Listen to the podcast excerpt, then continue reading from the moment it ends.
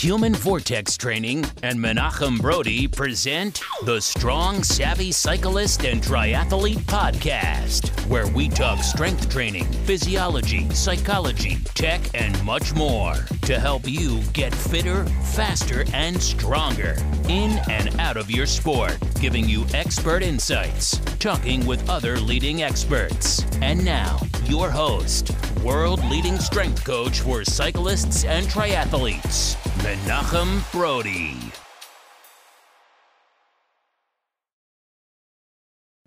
Hi, everybody, and welcome to episode 100 of the Strong Savvy Cyclist and Triathlete podcast. Today's episode, we're going to talk about back pain and cyclists and how that should not be an accepted norm for you, as well as the importance of culture in your coaching or your riding. Now, these are three really fundamental topics that often get overlooked, whether you're a coach or a rider. Uh, we tend to shrug these things off and uh, it really can set us back quite a bit. But before we get into today's main topics, a couple announcements. Number one is the Strength Training for Cyclists certification enrollment has closed. Midnight yesterday, it closed just before episode 100 went live. There is no more signing up for the Strength Training for Cycling certification. Now, we have seen coaches from China, Spain, the US, uh, and I believe there was one from either England or Ireland, I can't remember where, uh, that have signed up. So we really are getting worldwide reach.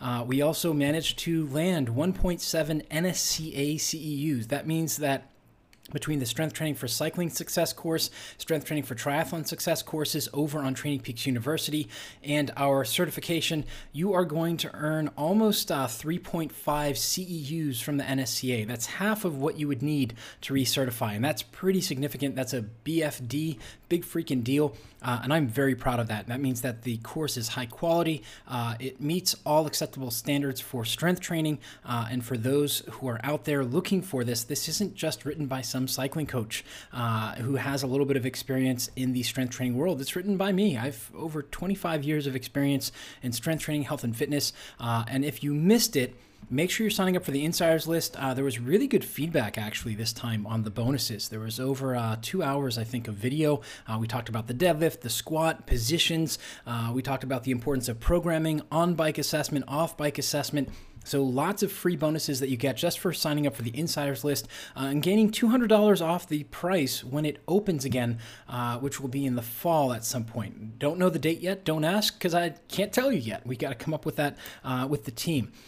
Announcement number two is there is another course that is in development. Can't tell you about it quite yet, but we are recording it this week. Uh, it'll be up for editing, and this too will be submitted for CEUs approved by USA Triathlon, USA Cycling, the NSCA, NASM, and AFAA. Um, part of where I am in my career and, and where I'd like to help you, especially as coaches, is to be able to buy one program that's going to teach you about strength training uh, and conversion to on bike and allow you to be able to earn CEUs for all the different certifications that you carry because no longer in the world do we have coaches with one or two certifications, but usually three or five. Um, so I really want to try and help you be able to get the most value that you can, aside from a program that is just at the absolute forefront on helping people get out of pain, increase their performances, and get more of, out of what they already have.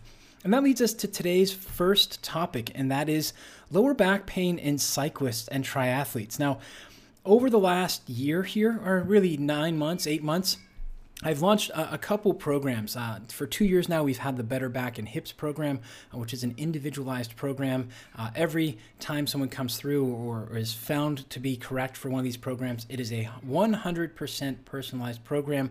Um, now, what's surprising for a lot of people is we'll do the uh, call for the Big Gear Blueprint, and as we go through, it turns out that you have back pain and this is something that you've written off. And I'm not talking about a little bit of an ache. I, let, let, me go back here through uh, a couple of, of call notes. Uh, one of them was back from last December.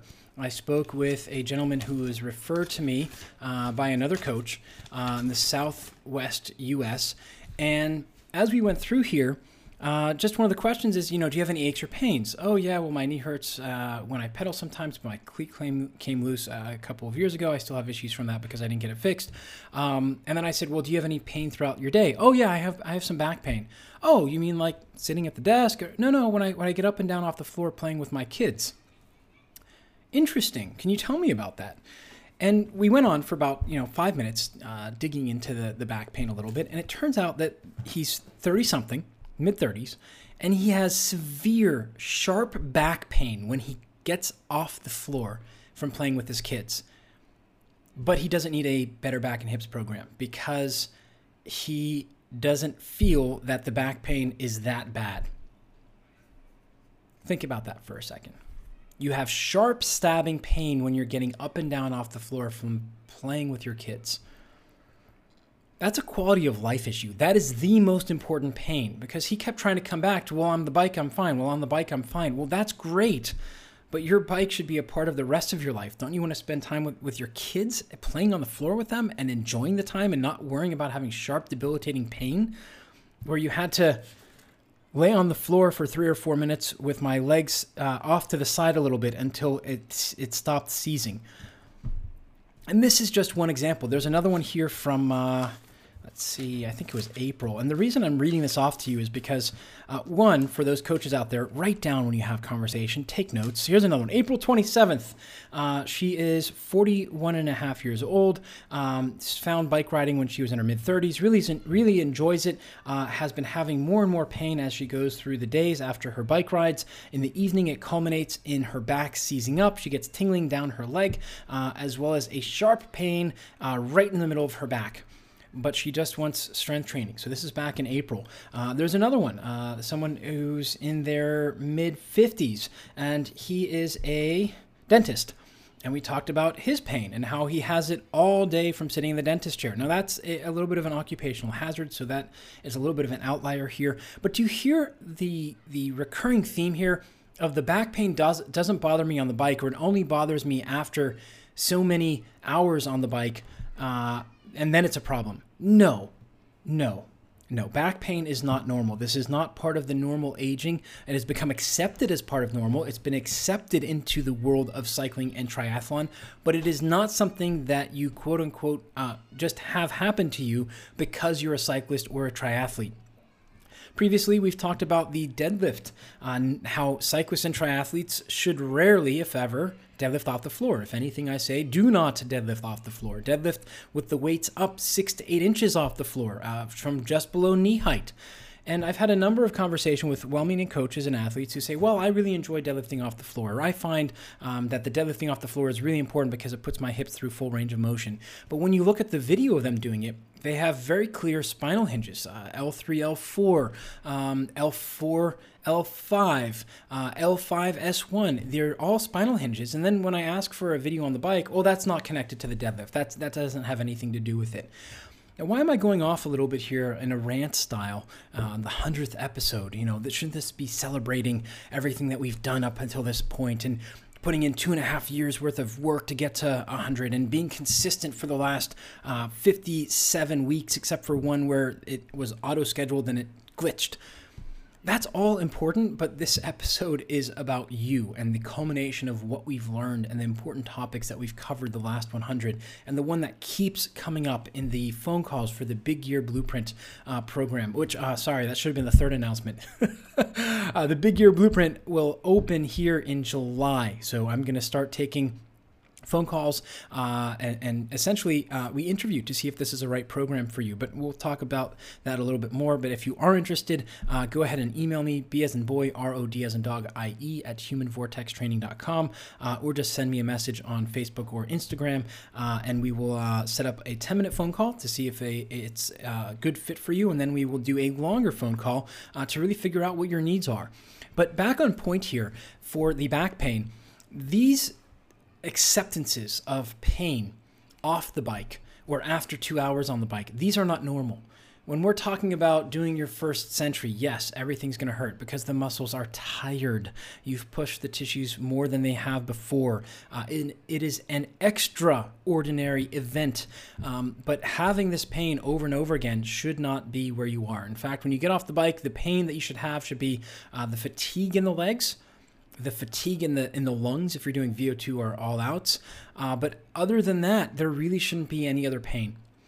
And this is something that way too many cyclists, I, I have had a myriad, there's that biblical word again, a myriad of interactions at cafes after team rides or group rides uh, or during group rides when I'm driving the follow car of, hey, uh, looks like you're in pain. Are you okay? Yeah, yeah, I'm fine. It's normal. No, that's not normal. So when it comes to back pain for cyclists, here are the three most important things that you need to know. Number one is when it comes to back pain, uh, we need to learn good spine hygiene. Good spine hygiene means we are learning to move from the hips.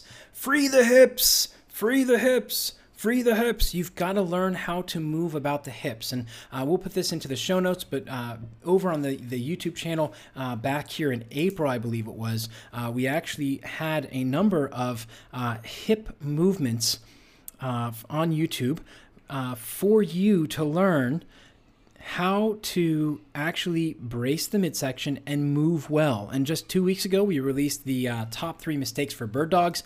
I've already received four messages uh, including uh, I think one of them was actually a comment. Four messages of "Wow, the bird dog is way harder when you do it that way. I could barely do two or three reps." Or uh, let's actually take another one. Uh, I won't say who this is, but a, a friend of mine actually sent this over, and it said. Definitely making uh, makes a difference doing the bird dogs properly. And I said, Do tell, what do you feel different? And they said, Well, it's a lot harder for one thing. Uh, hard now that you actually have to brace the torso. That's the whole idea of the exercise. And, and the real thing is, is that when it comes to spine hygiene and it comes to strength training and it comes to learning how to create rotary stability, it really is a pretty simple thing uh, that we just have to learn. But so many coaches out there don't have that skill. And that's exactly why I created the Strength Training for Cyclists certification course. I mean, this course goes into the details to tell you how to build the strength training program, uh, how and why to progress it, how the progressions for cyclists are different. This applies, those progressions apply also to triathletes. All of these things matter because when we're looking at you as a cyclist, one of the first things that we want to make sure we're doing is giving you a bigger margin of safety Remember that from the most important thing, episode 98. The, the most important thing is margin of safety. And if you haven't listened to that episode, make sure you're hitting subscribe, give us a review, and go back and listen to that. The margin of safety is going to come from practicing good spine hygiene movements. We're already spending tens of hours a week, uh, if not more than that, on our bikes in forward flex positions, putting strain onto the tissues of the back. The absolute last thing you need is to go into the weight room and put a heavy weight on your back and then start doing back squats or deadlifts off the floor when those tissues aren't ready. The muscles that work to help stabilize the spine are far from being fit. Uh, just because you can does not mean you should.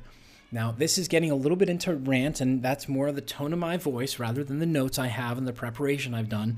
But the reason I'm ranting here a little bit or getting uh, more emotional about it is because out of all of the calls that I've done for the Big Gear Blueprint, there are nine, nine, where these folks needed, without a doubt, somebody to help them learn good spine hygiene, to build great movement patterns, to build great resiliency and strength endurance for their spine, and yet all they wanted was a heavy lifting program.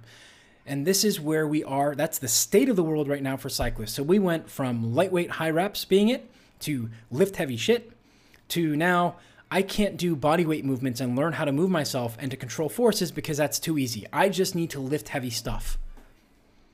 That is a huge problem. And as you'll hear from one of our, our future guests here, uh, Allen Lim, we had a great conversation talking about duality. Uh, it's a really deep conversation, and the first half of it, uh, you know, we're kind of all, all over the map because he just pulls in some things, and I'm sitting there. You can hear me think in between the, the questions after he answers of like which rabbit hole do we want to go down how do we how do we want to address this because there are some really big points from that uh, so again if you haven't subscribed and, and reviewed already uh, make sure you're doing that now as we go through and we look at these nine individuals, nine, it is so obvious that strength for strength's sake is not the issue. It is movement quality, building resiliency and spine hygiene throughout the day, and teaching them how to move better. And all of that needs to be done without weights.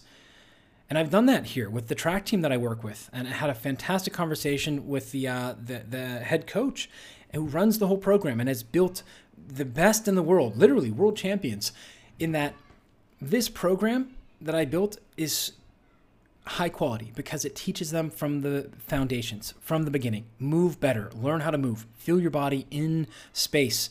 We did not load them. The only load that we moved for the first five weeks of this program was a wooden dowel, and we used bands. Very small bands. We're talking about the two inch band, the one inch band, and we used the lightest of the, the mini bands. That's all we used for the first couple weeks. Only after week six, week seven did we introduce an empty barbell. And even then, you know, a lot of the athletes were like, the riders like, hey, we can do more weight. Great. You're not doing the movement well enough. So let's learn how to produce force down to the ground. Oh, my glutes and my midsection work together?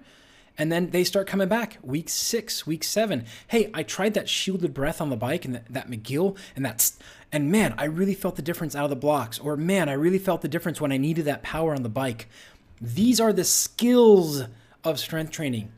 It is the skills of strength training that you need on the bike, not the weight on the bar. And that's where we're going to transition to our second topic here, and that is strength training for cyclists and the culture that we have. We've already touched on this. We've gone from light weights and high reps to lift heavy shit. And what that's done is essentially destroyed the ability uh, of great coaches out there uh, who haven't learned how to get buy in to be able to help people. And for a number of years, I include myself in that in those ranks because I had great programs that worked, but I wasn't good at not selling people the program. I don't like selling because if it's not right, it's not right. If you're not ready for it, cool, awesome, go do something else uh, because you're not here yet. And really, what it is is getting buy-in, being able to identify the one or two things that the person needs, get them to try it for the amount of time that they need, uh, be willing to say that you're wrong and have that open and free flowing culture of, yeah, you're the leader, but the athlete is the only one who can tell you how their body feels or how something feels. You cannot tell an athlete what it feels like. You can tell them what it looks like, but I can't tell an athlete what an RPE is. I just had a basketball player in today, a development basketball player, and uh, we actually wound up uh, hex bar deadlifting 134 kilos. 134, most we've ever done. And at the end, he said, Wow, that felt really light. And I said, Okay, on a scale of one to 10, how did that feel to you? It's like seven, seven and a half. We were doing heavy sets of three. And he's moving well. He's getting his speed at the top with the hips is fantastic, almost getting off the floor. And I said, okay, so it felt like a seven and a half. It looked like a nine to me. What what were you thinking? What did you feel? He was like, oh, I just wanted to get 100% of my force down to the ground. So even though it looked like a nine to me, it felt like a seven to him. And this is where we need to be very careful about the cultures that we are building, the cultures that we are in. And I, I can't remember, I know uh, definitely with uh, Dr. Lim, we talked about this, and there's another guest uh, who we recorded with where we talk about the importance of those who, whom you're surrounding with. And nowadays, uh, we have surrounded ourselves via podcast, via blog posts. I've, i read a number of articles on strength training on other uh, websites uh, that are well meaning. You know, strength standards for cyclists. I've had a number of people say, well, how come you have this certification course, but you've never published strength standards for, for cyclists? It depends. It's not like general strength. Like, sure, we could say the general strength standards apply where you should be able to squat 1.7 times your weight as a male, 1.5 times your weight as a female for a, at least a, a single rep. We could say that you should be able to do X, Y, and Z. And I've kicked this idea around. I've, I've spoken with a number of professionals about this. Um, uh, doesn't matter who they are, but I've spoken to two or three in particular. Like, hey, I'm trying to come up with strength standards for a sport. Uh, this is where my mind is right now. This is where it was three months ago. What do you think? And their question is, well, why do you need a strength standard? If it's on a bike and it's not measured by that, shouldn't it be done by movement quality? But how do you put that into a, an article and how do you get people to buy into that? And that's what the certification does, right? You're looking for movement quality.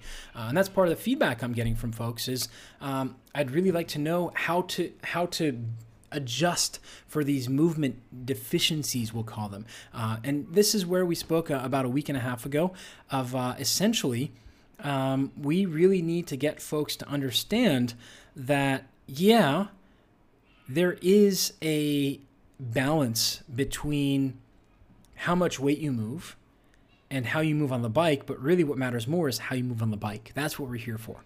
And so many folks nowadays, it's so foreign them, to them, they don't understand that the weight on the bar doesn't matter.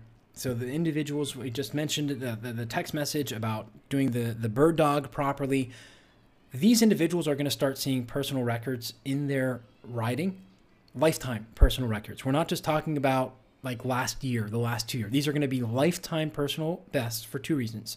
One, I know that they're on bike stuff, they're doing roughly the right things. And that's all that it takes roughly the right things. And now that we're getting them to understand that they need to move better and create tension better and get movement from the right places and just enough stiffness in the other places and stability in the other places, through that culture of repeated exposure of this is where we need to go, this is what we need to do, these individuals are now getting it. They're now understanding the culture is not the more weight on the bar, and it takes years to build this. Dr. Stacy Sims, it took her years of going out and lecturing and writing a book with Selene Yeager and and creating her courses. It took years to get there. But nobody sees that. They don't remember that. They don't remember Dr. Sims from 2013 14 when she did one of her early interviews. That's when I got hooked on her. It was 2013. I remember hearing it going, wow, that's how I messed up with those females when I first started coaching. Whoa, holy crap. And then sharing it with people, and people be like, yeah, mm-hmm, that's nice. Cool. Yeah, no, women are women are just like guys. They they just it's fine. It's okay. You know, once you get past menopause, good luck with that. Mm-hmm and it's taken years. You know, you look on Amazon, and Roar now has an immense amount of reviews. I think she has something like 4,000. Let's actually do it live while we record. Do you notice uh, in the in the shows? I don't know if you guys notice now, but sometimes if I if I start going down a rabbit hole, uh, you'll hear the the keys clicking in the background, uh, or me clicking a pen because I'm I'm writing a note for something uh, because I want to go and give you the most up to date. Uh, so she has 1,655 54 uh, reviews, four and a half stars. It took her almost 10 years to get there. And that culture shift has to happen. And it starts with you and me. It's recognizing, uh, it's questioning, not just questioning to question. We're, we're questioning because we're curious. What if it doesn't work? This is where the evidence based practice, and, and we as coaches, I think, have a lot that we need to improve upon uh, in that the evidence, science is not black or white. It's not. But people are treating it like that. This is what the evidence says for a small group of people in a set time, a, a small snapshot of time. When I do McGill uh, assessments with folks, it says right there in their guidelines after, based upon our meeting, that snapshot from today. This is what was causing pain. These are the involved tissues. These are the mechanisms. This is how we're going to progress forward. Because that could change tomorrow. It could change in two weeks. It could change three weeks ago. It could have been different. The snapshot is right now. And that culture shift, that culture change begins with asking tough questions. You've heard that here on the podcast. Numerous guests have said, I think almost every single episode where we interview or I interview somebody, uh, there's at least, well, that's a really good question. And that's the art or the practice, I should say, of free flowing conversation. There's not a lot of structure to these conversations. And some of the rabbit holes, some of the best episodes, and some of the best conversations we've had are because we don't have a script. We have one or two guiding light posts. Sometimes it winds up like the first, you know, 20 minutes of the interview with Dr. Lim, which you'll hear, where it's kind of like, wow, okay, how do we how do we do this? And then, okay, now we got to bring it all together. So if we listen to everything that you talked about, which is this, this, and this, how does X, and then we start guiding it. So sometimes it's a little bit scattered and not as uh, neat uh, as others, where it's you know very, it's a structured conversation. We know exactly what we're going to cover.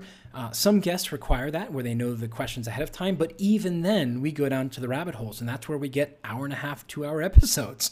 I know a couple of you have asked, well you know, don't you want to trim that out? No, I that's the point of this podcast is to ask these questions, to have these open and free flowing conversations, uh, and to be a little bit critical and more open about what we're doing. And that culture is building, uh, thanks in large part to you, thanks in large part to doing 100 episodes and just being uh, repeated over and over again, thanks to writing the blog posts. And a lot of it isn't, you know, putting a, a, flag in the ground just to, to put a flag in the ground. I, have seen one professional, some of you will know who I'm talking about.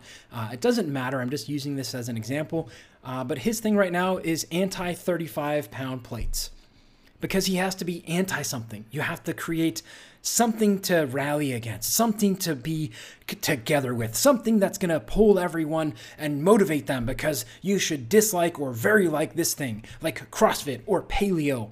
But really, What we really want, what we're really trying to do is to create a culture of a shared community knowledge of a shared language. Uh, Seth Godin talks about this in his uh, one of I'd say it's his uh, foundational book of um, Purple Cow, and the example is for Purple Cow is you're driving down the road and you see cows, black and white, Jersey, brown.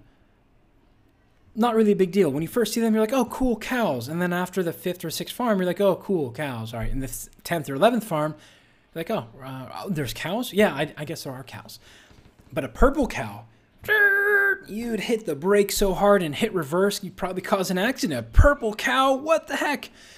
That's what we are seeing now in in the world of, of endurance training. We see these evidence based practices that are trying to be purple cows. They're trying to create these cultures that are anti or pro. That's not what we're about. And you hear that here on the, Strong Savvy Cyclist and Triathlete podcast.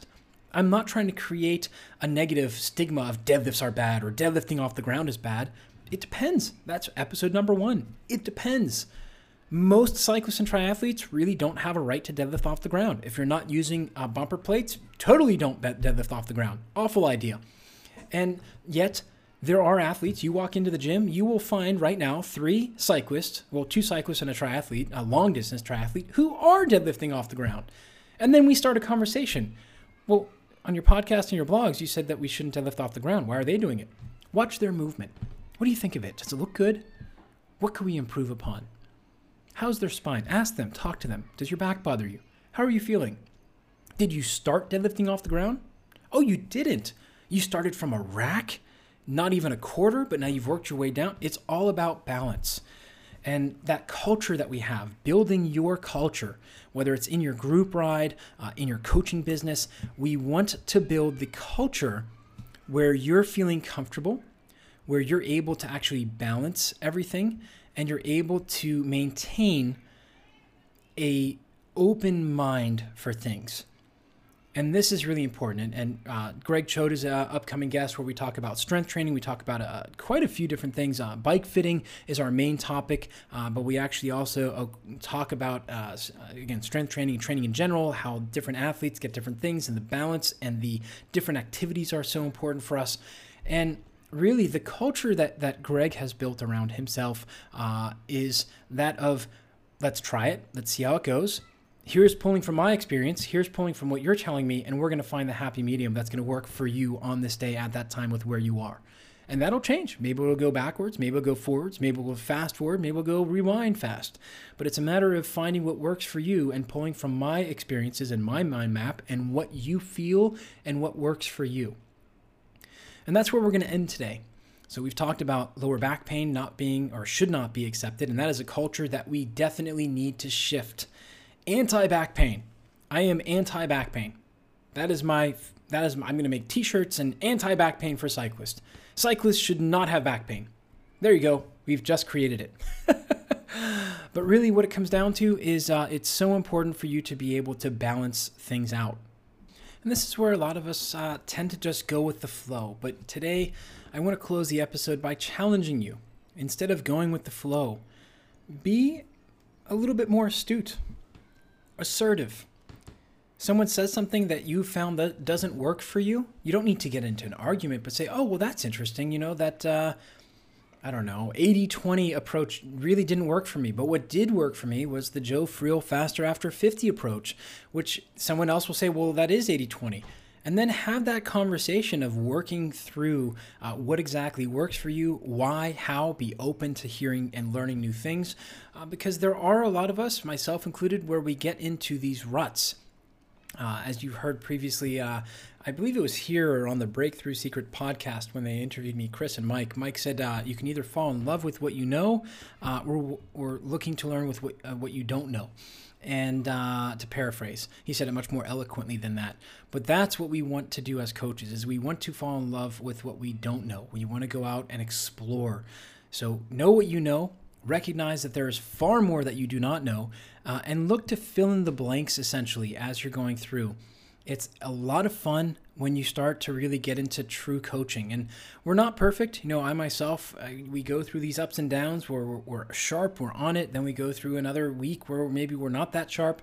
being honest, being open about things, admitting your mistakes, and admitting when the culture is wrong. The culture is wrong. I had that with one of the interns that I at first. Uh, one of the first interns I had, where, um, you know, essentially after about three weeks, I just looked at him. I was like, "Dude, I, are you happy here? Like, do you do you want to continue?" He's like, "Oh yeah, I really love it." I'm like, "Just be honest, man. Like, do you do you really feel like you're getting something out of this?" And he's like, "Well, I, it's not what I pictured, and I, I kind of I'm bored most of the time." Great, let's find you another internship. And that's what we did, and he was way happier. Uh, he wound up working on the ambulance, actually, which is really cool. A lot of shared uh, experiences there. And um, that's what it's about. And sometimes you feel like you're stuck because there's only one club or one coach in your region or your town or your city, and you feel like you have to work with that person. And that's not the case. Uh, nowadays, you're able to work with anybody around the world. Uh, as I mentioned, the certification course, we now have uh, Singapore, China, Australia. Uh, I think South Africa, although I'm not 100% sure. I have to check. Spain, England, uh, Argentina. So we have everywhere in the world essentially uh, coaches are starting to pop up and you can reach out to anybody or you can work with me. I mean there's really no limit as to the amount of information you can get and some of the best things you can do oftentimes is to find a coach outside of your immediate location uh, who can work with you and help you learn something new outside of what is going on in your local circle. And that's one of the things for me as a coach is i learn a ton from some of the riders that I coach from very far distances and in other countries where I don't speak the language because there's a different thought process. There's more things or different things that are popular that are being talked about and it really helps you stay balanced. And that's one of the strengths that we have with the interwebs nowadays. So, to close today, uh, if you found today's podcast episode useful or informative in any way, shape, or form, please give us a five star review and uh, share us with three or four people who you know need to hear about back pain and why we should not accept it, and how and why the culture and how you surround yourself and who you surround yourself with uh, is so important uh, to keep in mind uh, that you need to stay balanced and to have and ask those tough questions. So until next time, uh, make sure you hit the subscribe button and train smarter, not harder, because it is all about you. That's it for this episode of the Strong, Savvy Cyclist and Triathlete Podcast with world leading strength coach for cyclists and triathletes, Menachem Brodie. Don't miss an episode. Hit that subscribe button and give us a review. For more exclusive content, visit humanvortextraining.com or get the latest expert videos from Coach Brodie on the HVT YouTube channel at HV Training. Until next time, remember to train smarter, not harder, because it is all about you.